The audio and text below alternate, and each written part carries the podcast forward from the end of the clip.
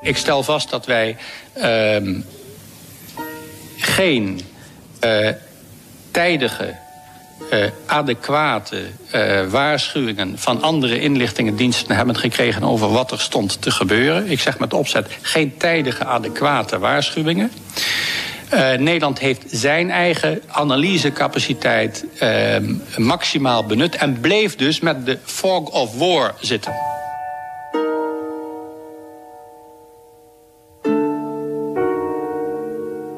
Misschien is de incidenteel wel wat waargenomen, maar niet in een, in een, in een manier waar je kan, uit kan afleiden tot men bezig was voor een grootscheepse aanval. Dat kan ook niet, want gewoon in de hele sequentie is dat pas vanaf 2 juli begonnen. Je kan moeilijk inlichtingendiensten iets verwijten als zelfs de vijand niet weet wat men gaat doen.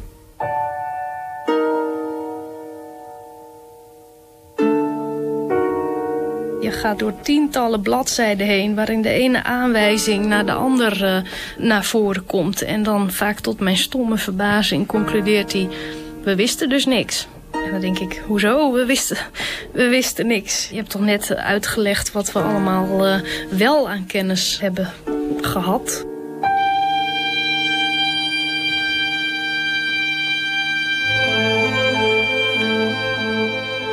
Waarom is de verovering van Srebrenica door de Bosnisch-Servische troepen op 11 juli 1995 niet voorzien?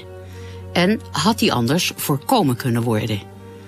Over tien dagen beginnen de openbare verhoren van de parlementaire enquêtecommissie naar de val van de moslim-enclave. En nog steeds is er geen afdoende antwoord op deze kernvraag uit het Srebrenica-drama. Maar volgens het rapport van het NIOD, het Nederlands Instituut voor Oorlogsdocumentatie, is het wel duidelijk. Voor inlichtingendiensten was het namelijk onmogelijk om de aanval te zien aankomen. Informatie die in een heel andere richting wijst, doet volgens de NIOD-onderzoekers niet ter zake. In Argos vandaag een onderzoek naar de waarheidsvinding door het NIOD. Hoe gingen de onderzoekers om met tegenstrijdige informatie?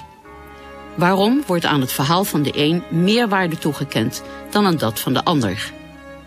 Hebben de CIA en andere geheime diensten tegenover het NIOD het achterste van hun tong laten zien? Een verhaal over spionage, interpretatie van bronnen en het cynisme van de oorlog.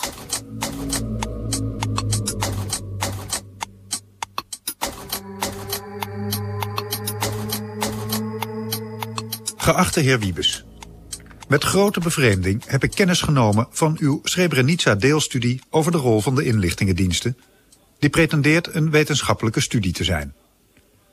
U heeft in deze studie eerdere publicaties van mij over dit onderwerp onjuist geciteerd of op misleidende wijze ernaar verwezen. Ook heeft u onjuiste beweringen gedaan over mijn bronnen en over vermeende officiële ontkenningen. Ten slotte maakt u uw stelling dat mijn berichten en die van andere journalisten niet kunnen kloppen absoluut niet hard. Zo begint een verontwaardigde brief die de Duitse journalist Andreas Zumach gisteren stuurde naar onderzoeker Kees Wiebes van het NIOD. Na jaren van onderzoek publiceerde het NIOD afgelopen april zijn lang verwachte rapport over Srebrenica, de moslim-enclave in Oost-Bosnië die beschermd werd door de Nederlandse VN-soldaten van Dutchbat. Voor dat NIOD-rapport schreef Kees Wiebes een bijna 500 pagina's dikke deelstudie over de rol van de inlichtingen en veiligheidsdiensten. Het onderzoek van Wiebes, een van de weinige Nederlandse deskundigen op dit terrein, moest antwoord geven op die belangrijke vraag. Was de aanval op Srebrenica te voorzien? Kortom, al dus Wiebes. Ik had als centrale vraag, wie wist wat, op welk moment en wat is ermee gedaan? Andreas Zumach is correspondent bij de Verenigde Naties in Genève. In 1997 ontving hij uit handen van VN-secretaris-generaal Kofi Annan de VN-prijs voor journalistiek. Zumach publiceerde in oktober 1995 een aantal artikelen waarin hij stelde dat Amerikaanse inlichtingendiensten al medio juni 1995 op de hoogte waren van de Servische aanvalsplannen. Twee Amerikaanse inlichtingenofficieren hadden hem inzage gegeven in afgeluisterd communicatieverkeer tussen Belgrado en de Bosnisch-Servische generaal Mladic. De bevindingen van Tsumach krijgen veel aandacht in het boek van Wiebes. Ik heb dat gecheckt. Ik heb dat gecheckt bij Britse diensten, bij Britse intelligence experts. Ik heb dat gecheckt bij mensen van de National Security Agency, de CIA. Wat er geïntercepteerd is, is niet zozeer, zeg maar, directieven aan Mladic of communicatie van Mladic met Belgrado over de zijn aanval. Want zoals iemand van de CIA mij zei, ja, Mladic is ook niet een idiot. Hij gaat echt niet over open communicatieverkeer praten met Belgrado wat hij van plan is. Daarbij wordt ook nog vanuit gegaan dat uh, Belgrado op de, hand, op de hoogte was van de aanval. Nou, daar hebben wij ook geen aanwijzingen voor gevonden. En ik moet eerlijk zeggen dat de berichtgeving van de heer Soemach mij af en toe wel eens de wenkbrauwen doet uh, optrekken. NIOD-onderzoeker Kees Wiebes. Andreas Tsumach kreeg het nog niet in het Engels vertaalde boek van Wiebes pas onlangs onder ogen en is geïrriteerd. Also ich muss sagen, dass ich sehr befremdet bin, um nicht zu sagen auch sehr verärgert. Zomachs bevindingen over het bestaan van de afgeluisterde communicatie, zogeheten intercepts, zorgden in oktober 1995 wereldwijd voor opschudding. En opvallend was dat er nooit duidelijke ontkenningen kwamen van de autoriteiten, zoals de toenmalige Amerikaanse defensieminister Perry, de Nederlandse minister Voorhoeven en de Duitse minister van Buitenlandse Zaken Kinkel. Slechts ontwijkende halve antwoorden. Dat moet Wiebes bevestigen. Klopt allemaal. Uh, de, de, antwoorden van Perry uh, zijn vaag. Je ziet ook, en dat beschrijf ik ook in mijn boek, dat, dat Voorhoeven daar niet op doorvraagt. Uh, op die terreinen. En dan zie je, dan komt dat verhaal ook op in de Amerikaanse pers, de grote Amerikaanse kranten. En dan zijn er Amerikaanse journalisten, bijvoorbeeld van de New York Times, die zeggen, die intercepts die bestaan wel degelijk. Ja, wat alleen weer de John Deutsch van de CIA glasheert is ontkend. Wat ik eerder vermoed, is dat Zumach intercepts is getoond door de Bosnische moslims. Ja, dat, Want die waren wel in staat om een deel van het berichtenverkeer te intercepteren. Dat, dat, dat, zegt u ook min of meer in uw boek. Ja, want wie in die periode liep te leuren met intercepts... was de Bosnische ambassadeur Sachebi. Maar denkt u dat meneer Zumach zo dom zou zijn om... Ik weet niet wat ze hem gegeven hebben. Nee, maar, u gaat, maar uw suggestie in uw boek is dat, dat, dat hij inderdaad uh, iets gezegd heeft... Dat, dat hij dingen gezien heeft uh, wat afkomstig zou zijn van de Amerikanen... maar dat hij het eigenlijk van de Bosnische moslims heeft gekregen. Het is niet zo dat je een intercept van dat niveau... We praten we dus echt over het hoogste niveau van Mladic met generale staf... of Mladic met Belgrado, met Milosevic, maakt mij niet uit. Tot dat materiaal überhaupt Washington verlaat in die vorm van intercepts... Als je gaat kijken... Ja, maar ik denk ook niet dat, uh, nee, dat meneer Schumacher te zien heeft gekregen... als, als, als, als, als iemand van een bevriende inlichtingendienst. Blijkbaar heeft er iemand uh, gelekt. Uh, Bij de Amerikaanse inlichtingendienst zelf. Dat, dat, dat is wat hij zegt. Ja, sorry, ik heb met echte goede mensen gesproken. Het is toch in het verleden ook vaker gebeurd, bij de Kosovo-oorlog bijvoorbeeld. Of bij de poging onlangs om Karadzic te informeren. Uiterst gevoelige informatie wordt gelekt door officieren. Dat gebeurt toch gewoon? Tuurlijk.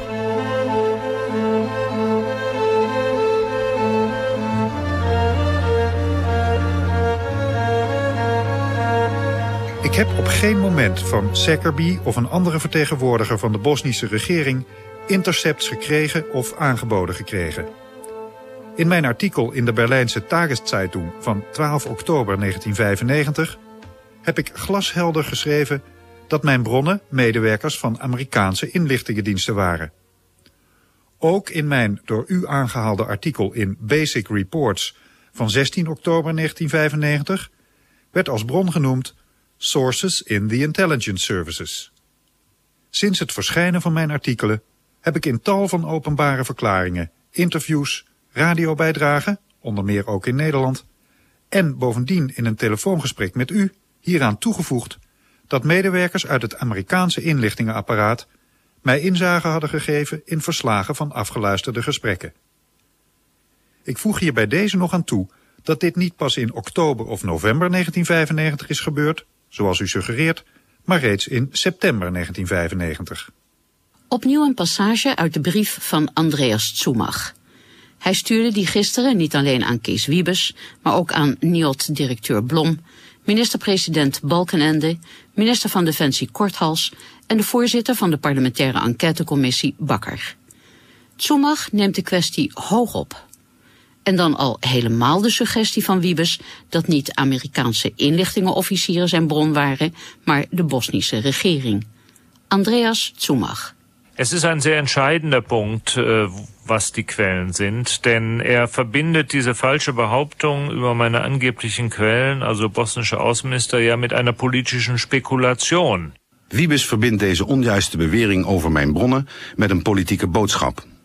Hij suggereert dat het motief van mijn bron was om de positie van de Bosnische regering bij de vredesonderhandelingen te versterken. Daarmee probeert hij de betrouwbaarheid van mijn bronnen en de geloofwaardigheid van mijn artikelen in twijfel te trekken. Dus uh, door te beweren dat uw bronnen de Bosnische regering waren en pas in oktober en november, toen het ging om vredesonderhandelingen, wordt uw informatie eigenlijk ook minder serieus genomen, een beetje belachelijk gemaakt. Es wird suggeriert zumindest, dass ich mich hätte einspannen lassen für die politischen Absichten und Ziele einer der damals am Konflikt Hauptbeteiligten, nämlich der bosnischen Regierung. Tot woede van Zumach suggereert Wiebes dat hij zich voor het kaartje heeft laten spannen van een van de strijdende partijen.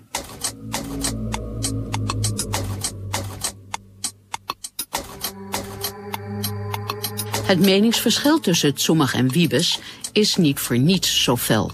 Want de bevindingen van Zumach zijn een sta in de weg voor de eindconclusie van Wiebes. Die stelt namelijk als slotzin van zijn boek... Het blijft natuurlijk speculeren, maar nu er evident bij geen van de betrokkenen voorkennis was, was adequaat reageren bij voorbaat uitgesloten. Er was evident bij geen van de betrokkenen voorkennis. Deze bouwde conclusie heeft alles te maken met de centrale stelling die Wiebes in zijn boek hanteert. De plannen voor een aanval door de VRS, het Bosnisch-Servische leger, op de enclave, kwamen pas in een heel laat stadium en in korte tijd tot stand. Er was geen sprake van maandenlange voorbereiding. De voorbereidingen voor de aanval op Srebrenica vonden plaats tussen 2 en 6 juli. Het doel van de operatie was niet de inname van de safe area, maar verkleining ervan en het doorsnijden van de verbinding met Zeppa. De vraag of er voorkennis was, moet zich dus toespitsen op een heel kleine periode, 2 tot 6 juli. Toen vonden de voorbereidingen plaats. Met deze stelling veegt Wiebes alle aanwijzingen die duiden op voorkennis van voor juli 1995 van tafel. Dat geldt niet alleen voor de berichtgeving van Zumach, dat blijkt ook als we Wiebes confronteren met de resultaten van onderzoek dat wij zelf de afgelopen jaren hebben gedaan.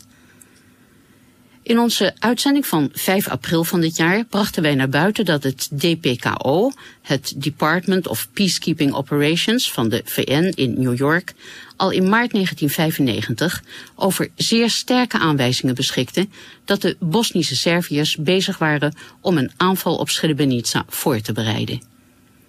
Dit verhaal werd bevestigd door de Duitse generaal buitendienst Manfred Eisele.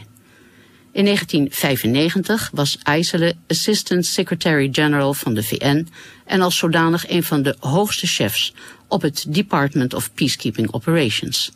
Wir bekamen äh, normale, äh, regelmäßige äh, Lagemeldungen, die deutlich machten, dass die bosnischen Serben die safe areas möglicherweise angreifen würden.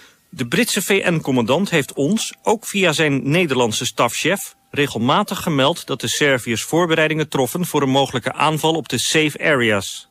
Wij kregen in New York regelmatig rapporten over de situatie ter plaatse, die duidelijk lieten zien dat de Bosnische Serviërs de safe areas mogelijk wilden aanvallen. Een anonieme bron op het DPKO vertelde ons dat men daar onder andere beschikte over Amerikaanse satellietfoto's. Op verschillende plaatsen werden bunkers aangelegd en doorgangen in het bos gemaakt voor tanks. Bovendien rapporteerden militaire waarnemers van de VN ter plekke over troepenversterkingen. Also was, was wir so bekommen haben, welche Informationen es damals schon gegeben hat, im, im März 95. Also Satellitenaufnahmen, dass sich im Norden bei Bratunac etwas tat. Es wurden Bunker angelegt, Schneiden für Panzer geschlagen. Es gab Truppenverstärkungen, worüber Unmos berichteten. Das waren so Hinweise, die doch Sie auch in New York bekommen haben. Das ist richtig. Ja. Das ist richtig. Wiebes is dit verhaal tijdens zijn onderzoek nergens tegengekomen en gelooft er daarom niets van. Evenals Dick Schoonoort, die als militair historicus meewerkte aan het NIOD-onderzoek en die ook bij het gesprek aanwezig is. Kees Wiebes. De bewering als zouden Amerikaanse satellietfoto's gedeeld zijn met KO, dat moet ik echt naar het Rijk de Fabelen verwijzen. De Amerikanen delen geen satellietfoto's. Het hoogheid wat gedeeld kan worden met U2-foto's, en dat werd zelfs niet gedaan, omdat men KO, we hebben ook veel mensen gesproken, dat als uiterst gevaarlijk werd geacht. U, u zegt dus het kan niet zo zijn dat mensen op het Department of Peacekeeping Operations in New York bij de Verenigde Naties uh, van de Amerikanen luchtfoto's te zien hebben gekregen. Misschien op individuele basis, maar niet op een structurele manier zoals hier wordt uh, in de uitzending gezegd. Diepeke al kreeg dat te zien. Trouwens, ik vind het heel opvallend dat hij in IJsland interview met wij met hem gehad hebben, daar helemaal niet over gerept heeft. En ook geen voorkennis heeft gehad. We er wel naar gevraagd hebben. Dat was omdat wij hebben namelijk uh, niet alleen met de heer gesproken... maar ook met andere mensen die daar werkzaam mm. waren. En we hebben meneer Eisler daarmee geconfronteerd. En toen zei hij dat pas. Niet in eerste instantie. Maar dat neem ik ook aan dat jullie de vraag hebben gesteld van... waarom heeft het dan nog tot jullie geduurd nee, nee, maar, maar, nee, maar eerst even, eerst even dit, dit punt af. Wij hebben met mensen gesproken die bij DPKO werkten in die tijd... en die hebben gezegd dat zij van Amerikaanse, Amerikaanse luchtfoto's te zien hebben gekregen... van het gebied rondom Srebrenica. U zegt dat kan niet. Vanuit welke tijd? In het voorjaar van 95. Gewoon nou, van... Ik heb met Amerikaanse functionaris gesproken. En die, voor de één op één dan. Die stellen dat dit soort materiaal niet werd gedeeld met Department of Peacekeeping Operations. Uit angst voor lekken. Ja. Maar die man zegt dat hij het gezien heeft. Oké, okay, en wat vertelde die luchtfoto's dan is de volgende vraag. Hoe kan je op een luchtfoto aflezen een satellietfoto of U2-foto's. We hebben er heel veel gezien. Hoe kan je op een luchtfoto uit voorjaar van 95 aflezen... dat men klaar staat om aan te vallen als het pas notabene in juli gebeurt? Wat zie je dan op een luchtfoto? Je zag bijvoorbeeld op luchtfoto's dat er uh, doorgangen door de bossen werden geslagen. Zo breed dat je daar met tanks uh, kon oprukken. Nou, als je kijkt naar de feitelijke aanval op Srebrenica... is dat eigenlijk amper niet nodig geweest. Ja, maar de weg Het gaat erom, gaat erom of je voorbereidingen treft. Ja. Ons is verteld door mensen bij DPKO dat eh, ze op grond van die signalen druk overlegd hebben binnen het Department of Peacekeeping Operations van er gaat rondom Srebrenica uh, het een en ander gebeuren. Zij, uh, de inschatting daar was dat er uh, die zomer, op zijn laatst die zomer een aanval zou komen en dat, men, dat, dat er dus iets moest gebeuren om dat te voorkomen. En waarom is die weerslag van die intensieve discussie... waarom hebben wij dan niet gevonden? Waarom is er... Omdat hij misschien niet alles te zien heeft gekregen. Ja, maar als je over zo'n bijzonder punt praat... over de oostelijke enclaves... en je hebt informatie in New York gekregen... waarvan je weet dat ze dat blijkbaar op het veld niet hebben... dan is het tot normaal dat je een force commander Janvier... of een staf in Zagreb geïnformeerd over de op handen zijnde discussie... en wat er heeft plaatsgevonden. Nou, die stroom hebben wij nooit gevonden. Nee, maar ik zeg ook al, misschien heeft u al niet alles te zien gekregen. Ja, we hebben meer dan 900 interviews gevoerd. Waarom heeft dan niemand van de UNPROFOR-staf ons verteld van ja, die discussie is een diepe keer geweest. En dat hebben wij weerslag later van gekregen, of mondeling of schriftelijk. Misschien omdat het uiterst geheim was? Nee, het was een algemene inschatting dat in de zomer wel eens iets zou kunnen gebeuren. Dat was ook een, eh, een, een conclusie die de generaal Smith bereikte. Er zou best wat kunnen gebeuren van de zomer. Mm. Maar jullie gaan er ook vanuit dat wat er aan rapportages is geweest... Uh, aan weerslag uh, uh, in documenten, dat jullie dat te zien hebben gekregen? We hebben alle communicatieverkeer tussen DiepeKO... de telegrammen tussen DiepeKO en Akashi en Janvier hebben wij gezien. Ja, maar ook zelfs de informele beraadslagingen... van de permanente leden van de Veiligheidsraad hebben wij kunnen inzien.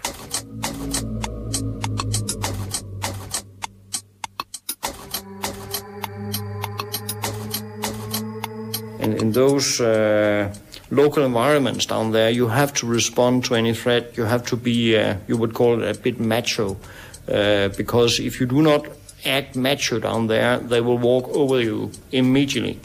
So we told them, we are from the old Viking warrior tribe, so don't piss at us because we will shoot back at you. And they really got the message. Kolonel Lars Moller. Hij was in 1994 commandant van Noordbad, het Zweeds-Deense VN-bataljon dat in Bosnië rondom Tuzla opereerde.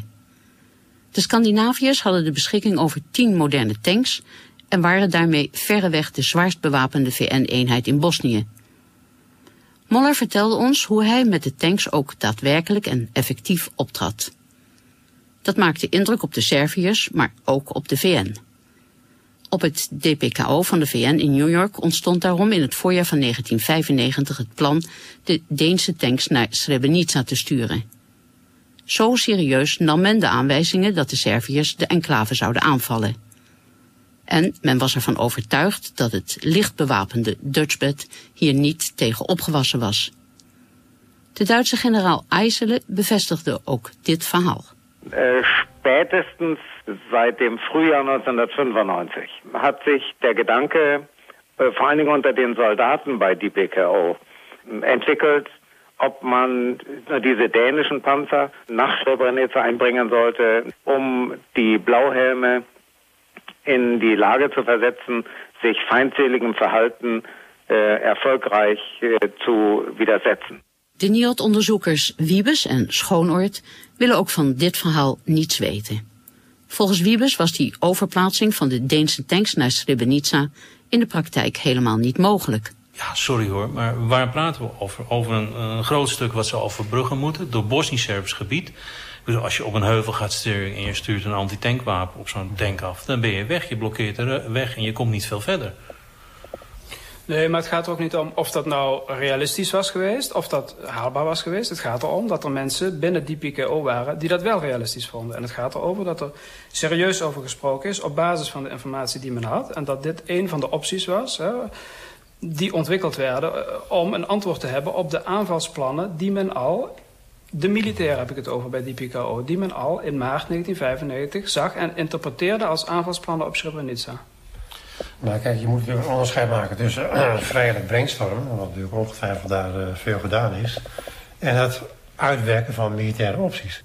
Heb, hebben jullie dan bijvoorbeeld gevonden dat er in de wandelgangen van de VN in maart en april 1995 met de leden van de Veiligheidsraad door officieren van die PKO is overlegd over de mogelijkheid om Noordbad, of in ieder geval die Deense tanks, naar Srebrenica te sturen.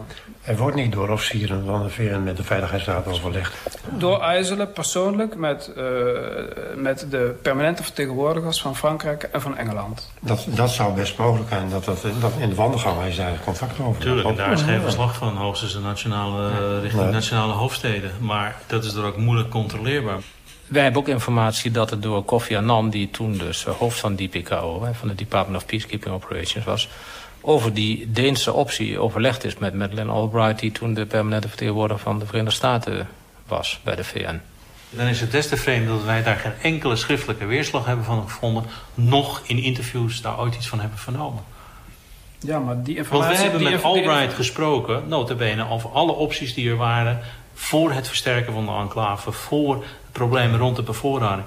Dat is door haar ook niet genoemd als het zo'n serieuze optie maar, was. Maar, maar, zou het niet zo kunnen zijn dat, met alle respect, mevrouw Albright ook niet altijd het achterste van haar tong laat zien? Ja, het is nog een andere forum waarin... Toch? Nee, nee, meneer Wiebes, u kijkt zo van ja. Ja, nee, natuurlijk. Ik bedoel, je zit, wij toch... zijn ons ook, we zijn op ons achterhoofd gevallen. We weten ook wel dat iedereen niet het achterste van zijn tong laat zien bij dit soort precaire situaties, de oorlog in Bosnië. Maar dan nog zeg ik, dan had je toch wel elders een spoor moeten vinden. De NIOD-onderzoekers hebben niet alleen met Albright, de toenmalige Amerikaanse vertegenwoordiger bij de VN, gesproken, maar ook met hoge functionarissen van de Amerikaanse inlichtingendiensten. Erich Schmid-Eenboom is directeur van het Friedensforschungsinstituut Weilheim in Beieren en was tot 1985 beroepsofficier in het Duitse leger.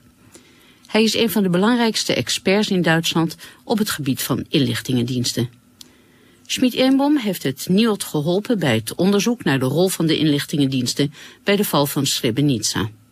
Hij wordt daarvoor door Kees Wiebes zelfs speciaal bedankt in het nawoord van zijn boek. Pas onlangs ontving Schmid-Eenbom een exemplaar hiervan. Hij is verbaasd hoe Wiebes zich in zijn analyse heeft laten leiden door wat hoge functionarissen van de Amerikaanse inlichtingendiensten hem hebben verteld. Man kan zich durchaus voorstellen dat de Amerikaner gerade in diesem Fall nicht die volle Wahrheit gesagt haben, weil es ja ihre Verhältnisse in den Niederlanden nachhaltig belasten würde. Het zou toch de relatie tussen de Verenigde Staten en Nederland behoorlijk onder druk hebben gezet als Amerikaanse functionarissen tegenover het NIOD zouden hebben verklaard: ja, we wisten van tevoren dat de Serviërs Srebrenica wilden veroveren. Ik ga ervan uit dat Amerikaanse functionarissen allerlei beweringen hebben gedaan om de werkelijke gang van zaken te verdoezelen. Beweringen die moeten verhullen dat de Amerikanen de Nederlandse militairen in de enclave en de Verenigde Naties bewust in de kou hebben laten staan. Schutzbehauptungen, die äh, verschleiern sollen oder den Verdacht äh, ausräumen sollen. Die Amerikaner hätten die niederländischen Verbände, die UNO und die UNPROFOR bewusst im Regen stehen lassen.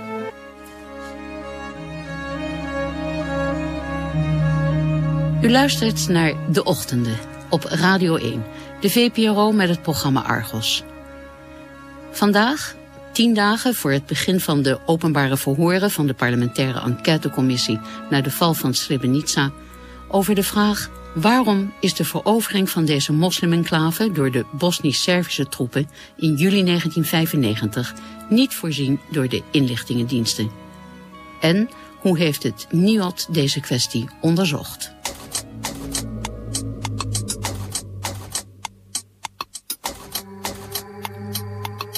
U gaat niet in op feiten waarop ik heb gewezen in artikelen in de Tageszeitung van 20 oktober en 15 november 1995.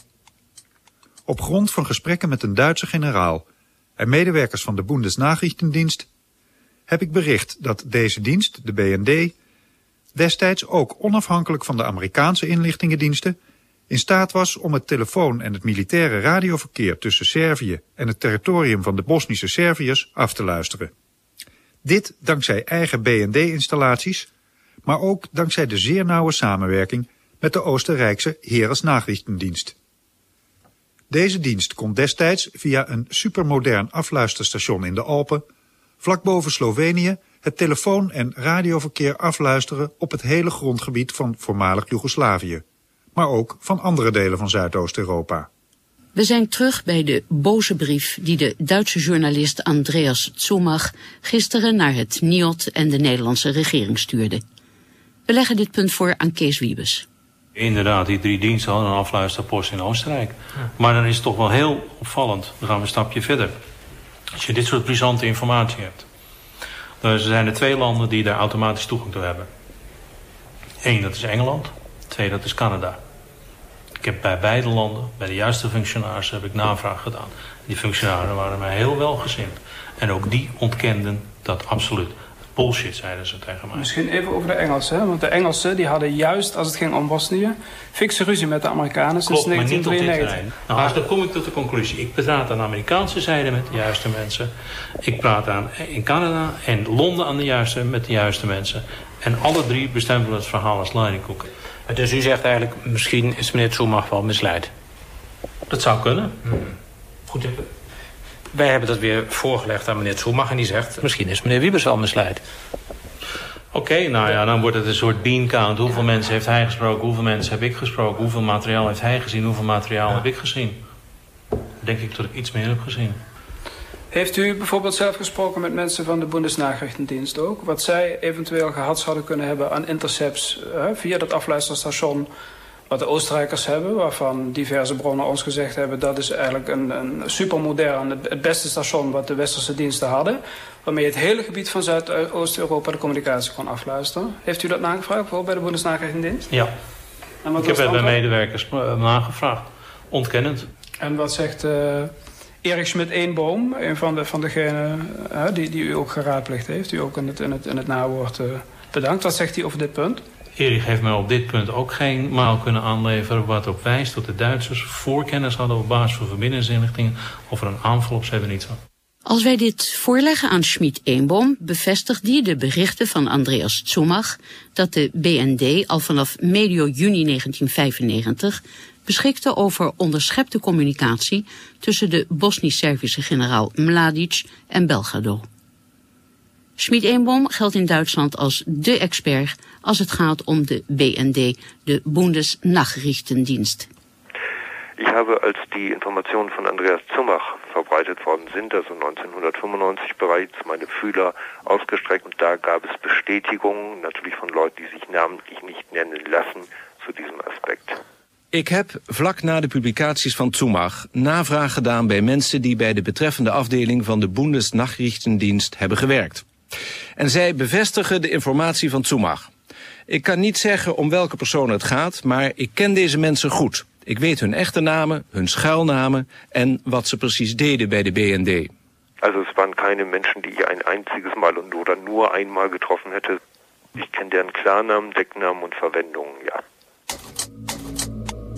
Dat de BND, de Duitse inlichtingendienst, officieel tegenover de NIOD-onderzoekers heeft verklaard niets te weten over afgeluisterde gesprekken tussen Mladic en Belgado, verbaast Schmid-Eenboom niet. Hij heeft het al zo vaak meegemaakt dat feiten waarvoor hij bewijzen had officieel door de BND werden ontkend. Ich denke, dass sowohl die Informationen von Daniel Plesch wie die von Andreas Zumach durch diese Studie keineswegs widerlegt sind. Ik vind dat de berichten van Zumach, die destijds werden bevestigd door Amerikaanse journalisten en de Britse defensie-expert Daniel Plesch, met de NIOD-studie geen zins zijn weerlegd.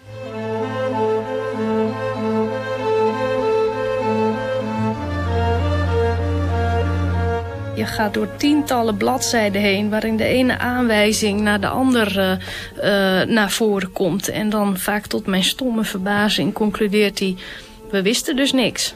En dan denk ik, hoezo? We wisten, we wisten niks. Uh, je hebt toch net uitgelegd wat we allemaal uh, wel aan kennis hebben gehad. En, maar dat, dat vind ik gewoon vrij, vrij onbegrijpelijk. Aan het woord is de politicologe Erna Rijsdijk. Zij is aan de Universiteit van het Britse Newcastle bezig met een proefschrift waarin zij bekijkt hoe de diverse onderzoeken naar de kwestie Srebrenica zijn aangepakt. Zij verbaast zich over de methode die Wiebes hanteert en hoe hij alle voorkennis van voor juli 1995 weggeredeneerd. Dat kan niet doen en dat is, dat is mijn uh, interpretatie daarvan. Doordat hij die kennis dus disqualificeert als strategische uh, kennis. Hij zegt eigenlijk strategische uh, voorkennis is, is kennis dat je weet, nou laat het maar relateren aan Srebrenica, dat de enclave een keertje opgerold gaat worden.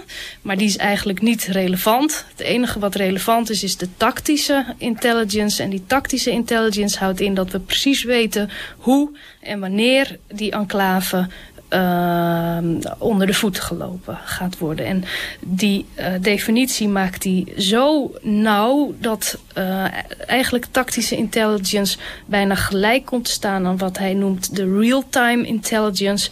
Is dat we eigenlijk direct kunnen afluisteren wat de, de vijand doet en direct ook iets kunnen doen met die informatie.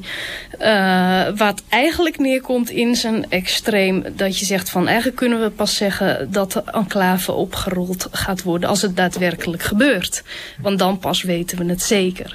Nou, als je zo'n uh, extreme uh, indeling maakt, kan je dus eigenlijk al bij voorbaat de vraag beantwoorden van uh, wisten we wat er ging gebeuren in Srebrenica met nee, want we wisten het dan natuurlijk pas uh, op het moment dat het gebeurde, wisten we zeker dat die enclave zou vallen. Maar daarmee wordt dan ook het hele boek een beetje overbodig natuurlijk. Een voorbeeld van een concrete aanwijzing die op deze manier onder tafel verdwijnt, is een directief van Karadzic, de politieke leider van de Bosnische Serviërs. Goed, en van belang is te weten dat dat dus een, een uh, van maart 95 uh, dateert. Daarin staat als, uh, als eerste zin... complete the physical separation of Srebrenica from Zepa as soon as possible... preventing even communication between individuals in the two enclaves. Nou, dat geeft Wiebes ook aan in zijn boek. De, scheiding tussen, de complete scheiding tussen die twee enclaves in het oosten, Zepa en Srebrenica. Ja. En uh, dan gaat dat verder met de zin... By planned and well thought uh, well thought out combat operations create an unbearable situation of total insecurity with no hope of further survival or life for the inhabitants of Srebrenica. Um, dat het de bedoeling was om een ondraaglijke situatie van totale onzekerheid met geen enkele hoop uh, voor het verder overleven of van het leven uh, voor de inwoners van Srebrenica uh, meer mogelijk te maken. Maar eigenlijk zegt Karadzic dan al in maart van... we moeten die enclave zo zeer afknijpen... dat het eigenlijk leven voor de moslimbevolking daar niet meer mogelijk is. Ja, dat uh, was volgens mij de enige conclusie die je kan trekken uit uh, deze opdracht. En uh, 31 maart geeft Mladic deze opdracht dan ook concreet door aan zijn Drina-korps. Dus aan zijn, zijn ondergeschikte, ja, zijn generaals onder hem. Ja, ja, inderdaad.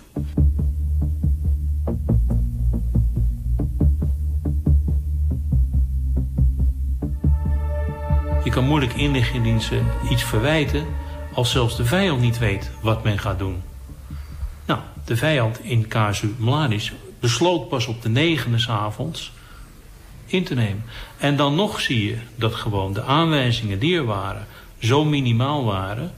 dat je eigenlijk tot ook bij westerse inlichtingendiensten, maar ook bij Umperfor en ook in hoofdsteden conclusie komt... nou ja, ga niet achter de hele enclave aan. Kees Wiebes verwijst hier naar het bevel van generaal Mladic op 9 juli 1995 om de hele enclave in te nemen.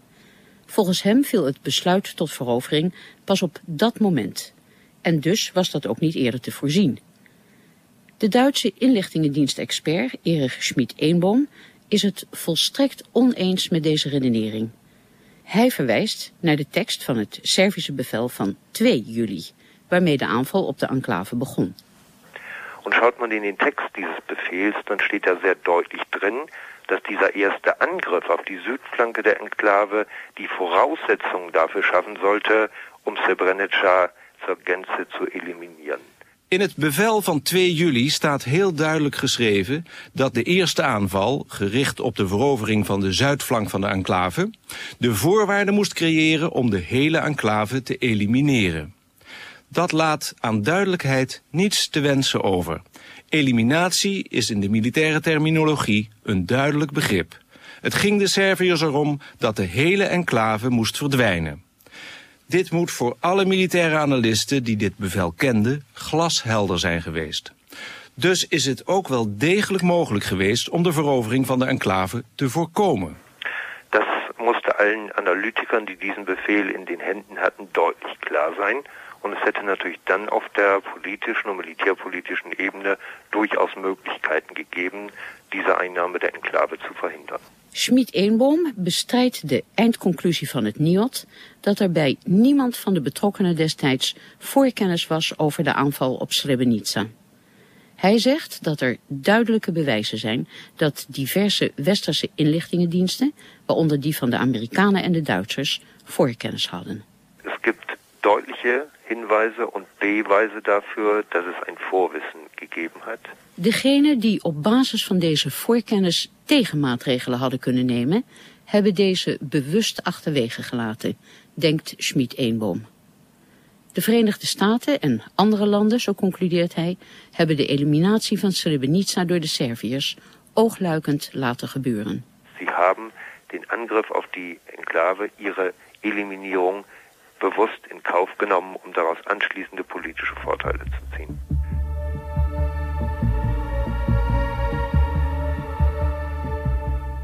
We leggen deze opvatting voor aan Kees Wiebes. U gaat dan wel uit van een heel cynisch complot. Namelijk dat de Amerikanen van tevoren wisten dat de aanval uh, uh, eraan kwam. Tot men besloten heeft om op politiek niveau dat dan opzij te leggen. En tot men daarmee millens en wetens dus een aanval op Srebrenica heeft laten doorgaan. Nee, maar ik, ik ben niet cynisch, maar u, u openbaart in uw boek dat de Amerikanen het dubbelspel hebben gespeeld in die hele uh, oorlog daar in voormalig Joegoslavië. En dat is, hè, er was een officieel wapenembargo. Uh, en de, waar iedereen zich aan moest houden. En achter de rug van iedereen om zaten de Amerikanen bepaalde partijen toch te bevoorraden, te trainen en zo. Dus het cynisme, dat bestond gewoon in die oorlog. Je ziet inderdaad dat op dat niveau door de Amerikanen een cynisch spel wordt gespeeld. En tot dat soort informatie op een gegeven moment uit de lijnen blijft. Maar dat is een heel ander soort informatie. Erich Schmid-Eenboom. Dat is, uh, wie Kees sagt, zynisch, aber die Geschichte der CIA und der amerikanischen Nachrichtendienste nach dem Zweiten Weltkrieg ist eine einzige Geschichte von Zynismen. Dit is, zoals Kees Wiebes zegt, inderdaad een cynische gedachte. Maar de geschiedenis van de CIA en de Amerikaanse inlichtingendiensten is één groot verhaal van cynisme. U heeft eigenlijk de indruk dat Kees Wiebes een beetje misleid is door mensen waarmee hij gesproken heeft. Ik heb de indruk dat hem centrale informatie unterschlagen worden zijn. Centrale informatie.